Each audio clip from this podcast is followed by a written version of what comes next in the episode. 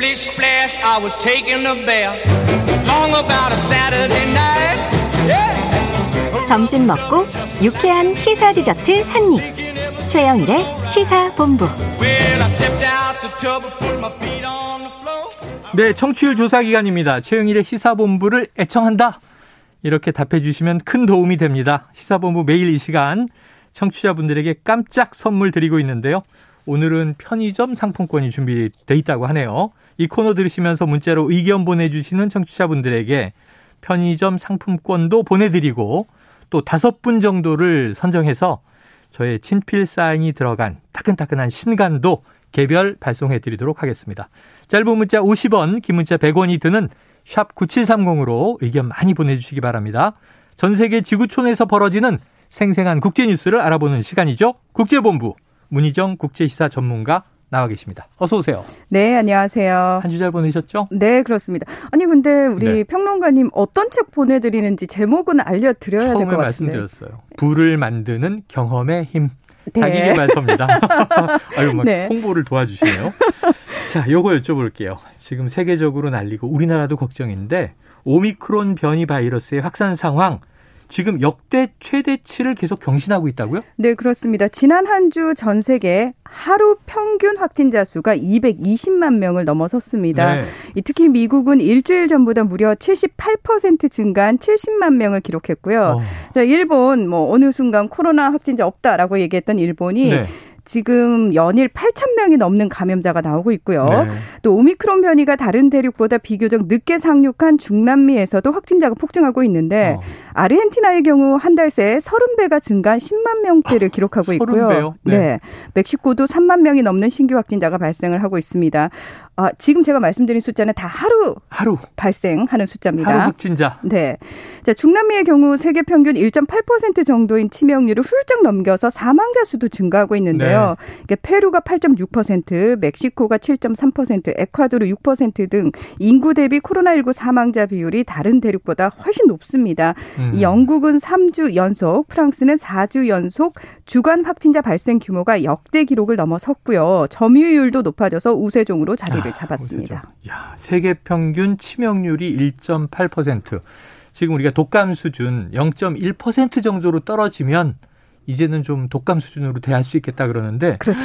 이게 2.0에 육박하니까 치명률이 높습니다. 근데 오미크론 변이가 전파력은 훨씬 높은데 치명률은 떨어진다 이런 얘기가 있었는데 네. 그 이유가 밝혀졌다고요? 네, 오미크론 변이가 이 폐나 기도의 아래쪽이 아닌 기도 위쪽에서 감염과 복제가 주로 진행되기 때문에 치명률은 떨어지는 건데요. 아. 네네. 그럼 확산은 왜 빠르냐? 음. 기존 변이 바이러스보다 더 많은 스파이크 단백질이 있기 때문입니다. 아, 이 미국 휴스턴 감리교 병원의 병리학 과장이자 오미크론 연구의 책임자인 제임스 머서 박사는 오미크론 변이가 이 잠재적으로 치명적인 호흡기 문제를 일으킬 수 있는 폐보다는 음. 호흡기 위쪽 세포에서 잘 자라는 경향이 있다 이렇게 설명을 했고요. 네. 영국과 홍콩 대학의 연구 결과에서도 델타 변이 같은 경우에는 폐 근처에 있는 세포에서 감염과 복제가 주로 일어나는데 반해서 음. 오미크론은 주로 상기도에 있는 세포에서 감염과 복제가 일어나는 경향을 보인 것이다 이렇게 네. 밝히기도 했습니다.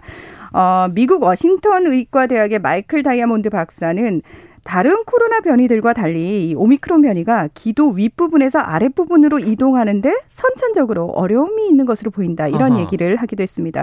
자, 하지만 텍사스 의과대학의 비넴 미나셔리 박사는 오미크론 변이의 증상이 경미한 이유가 뭐 백신이라든지 이전 감염으로 인한 면역력과 관련이 있는지는 아직까지는 설명할 수 없다. 이렇게 선을 긋기도 네, 했습니다. 대체적으로는 기도 깊숙이 폐 쪽에 하기도보다는 입 쪽이죠. 상기도 쪽에서 그러니까 감기나 네. 독감하고 비슷한 거죠. 예, 예. 그러니까 이제 뭐 기침이라든가 더 많이 바이러스가 이렇게 밖으로 튀어나오면서 감염력은 높은데 그렇죠. 이제 깊숙이 들어가지 못하는 것 같다. 음. 앞으로 좀 지켜볼 문제입니다. 현재까지 연구 결과는 그렇다고 하고요. 자, 그런데 이게 또 깜짝 놀랄 뉴스였는데 오미크론도 이게 걱정인데 델타 변이는 지긋지긋하고요. 근데 오미크론 델타가 합쳐져서 델타 크론이 발견됐다. 깜짝 놀랐거든요. 이게 무슨 네. 얘기입니까? 지난 8일에 이 지중해에 있는 나라죠. 키프로스 공화국에서 델타 변이의 유전적 기반에 음. 오미크론의 여러 도, 돌연 변이 요소들이 합쳐진 새로운 코로나19 변이 바이러스가 발견이 된 건데요. 아. 키프로스대 생명공학 분자 바이러스학 연구소 연구진들은 전파력과 치명률이 밝혀지지 않은 이 변이 바이러스에 음. 델타 크론이라는 이름을 붙였습니다. 네. 이 연구소 소장은 신종 변이의 발생 빈도가 병원에 있는 사람들 사이에서 더 높았다면서 음. 입원과의 상관관계에 대해서 주목을 하고 있는데요. 그러면서 이 염기 서열 25건을 국제 인플루엔자 정보 공유 기구에 보내서 다른 과학자들도 연구할 수 있도록 할 예정이다 이렇게 밝혔는데 네. 자 이런 발표가 나오니까 일부 전문가들 은 예. 이 델타 크론이라는 게 실제로 존재한다기보다는 어. 실험실 오염으로 인한 것일 수 있다 아. 이런 지적을 하기도 네, 해서 네. 앞으로 조금 더 지켜봐야 할 것 같습니다. 그래요. 일단 키프로스 공화국 크지 않은 나라인데 지중해 이제 한 나라에서 보고된 것이기 때문에 앞으로 좀 지켜볼 문제고 아직 크게 우려할 바는 아닌 것 같습니다. 실체를 지켜보기로 하죠. 아유 이게 그냥 뭐죠 그리스 알파벳 순서대로만 가도 걱정인데 이 델타와 또 오미크론이 합쳐져서 신조어도 나오고 그러니까 더 걱정은 됩니다. 자, 우리는 뭐 대응하던 대로 초지일관 대응하는 수밖에 없어 보이고요.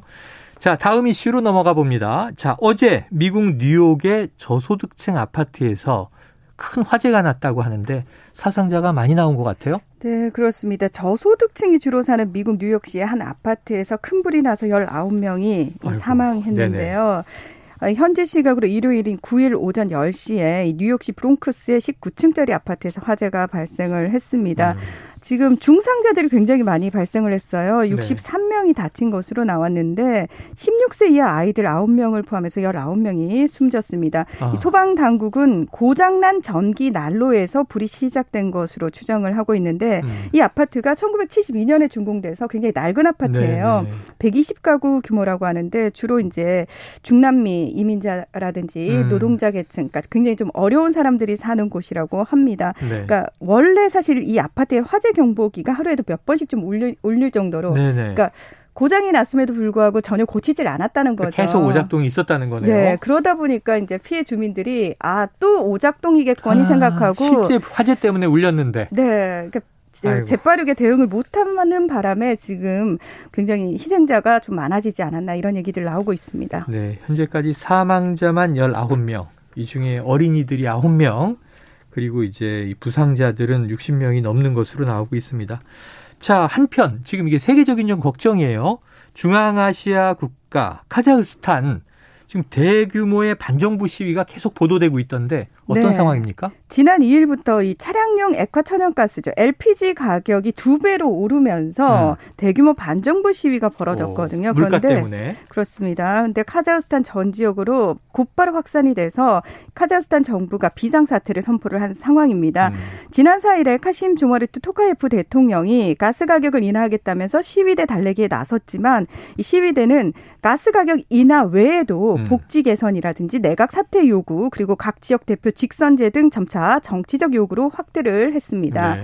어, 카자흐스탄 정부가 이좀 음, 약간 요 부분이 좀 의심스러운데 예. 시위대를 배후 세력에 의한 테러리스트로 규정을 합니다. 어. 그러면서 정부 청사가 있는 지역에서 그 시위대를 상대로 대테러 작전을 아, 수행을 네네. 했어요. 이 과정에서 164명이 사망했고요. 네. 2,200여 명이 다쳤고 약 6천 명이 체포가 된 상황입니다. 어, 네. 카자흐스탄 내무부는 시위 과정에서 100개 이상의 기업과 은행이 공격을 받거나 약탈당했고 차량 400대 이상이 파손됐다면서 재산 피해가 우리 돈으로 2,380억 원에 달한다 이렇게 추산을 했고요. 네.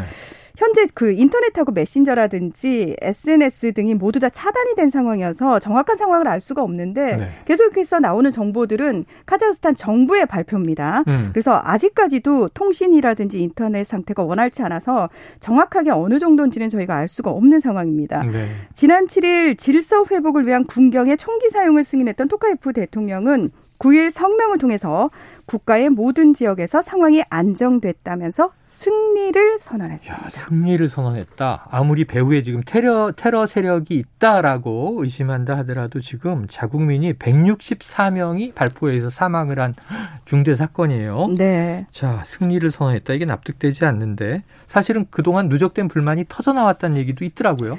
네, 아마 이제 이 시위로 인해서 카자흐스탄이라는 나라에 관심을 가지게 분들 네네. 가지게 되신 분들 많을 것 같은데요. 원래는 소리 소련에 속해 있던 나라고요. 그렇죠. 소련이 해체된 후, 후에 가, 어, 그 독립을 하면서 1991년부터 2019년까지 음. 누르술탄 나자르바예프라는 대통령이 독재를 해온 곳입니다. 네. 오랜 집권 기간 동안 자신의 정적들을 거의 제거하고요. 헌법으로 자신의 지위를 보장해 놓을 정도로 카자흐스탄을 사유화시켰는데요. 자, 이 나자르바예프 대통령이 사임한 후부터 겨우겨우 소셜미디어를 통해서 체제에 대한 비판이나 민주화에 대한 열망이 조금씩 흘러나오고 있던 음. 상황이었거든요. 근데 이제 이번에 시위 과정에서도 그 노인은 물러가라. 음. 나자르바예프 전 대통령을 겨냥한 네. 구호가 나왔거든요. 그리고 동상을 줄로 묶어서 끌어내리기도 했습니다. 네. 그래서 이 나자르바예프 전 대통령 세력의 장기 독재와 부정부패 또 코로나19 팬데믹 등으로 심화된 경제 위기에 대한 국민의 누적된 불만이 이제 결국은 LPG 가격 급등이라는 네. 이유로 터져 나온 것이 아니냐 이런 얘기가 나오고 있고요. 네. 카자흐스탄은 원유와 우라늄 등 막대한 천연 자원을 보유해서 중앙아시아 최대 부국이지만 음. 알겠습니다. 국민들은 상당히 가난합니다. 아, 안타까운 상황입니다. 오늘 여기까지 정리하죠. 오늘 말씀 고맙습니다. 네, 고맙습니다. 자, 문희정 국제시사 평론가였습니다. 시사본부 오늘 준비한 내용 여기까지입니다. 편의점 상품권 받으실 분 2501-6362-6797 4690-1223 다섯 분 되겠고요. 제 책 받으실 분은 개별 문자로 공지를 보내드리도록 하겠습니다. 저는 내일 12시 20분에 다시 돌아오고요. 오늘도 청취해주신 여러분 고맙습니다.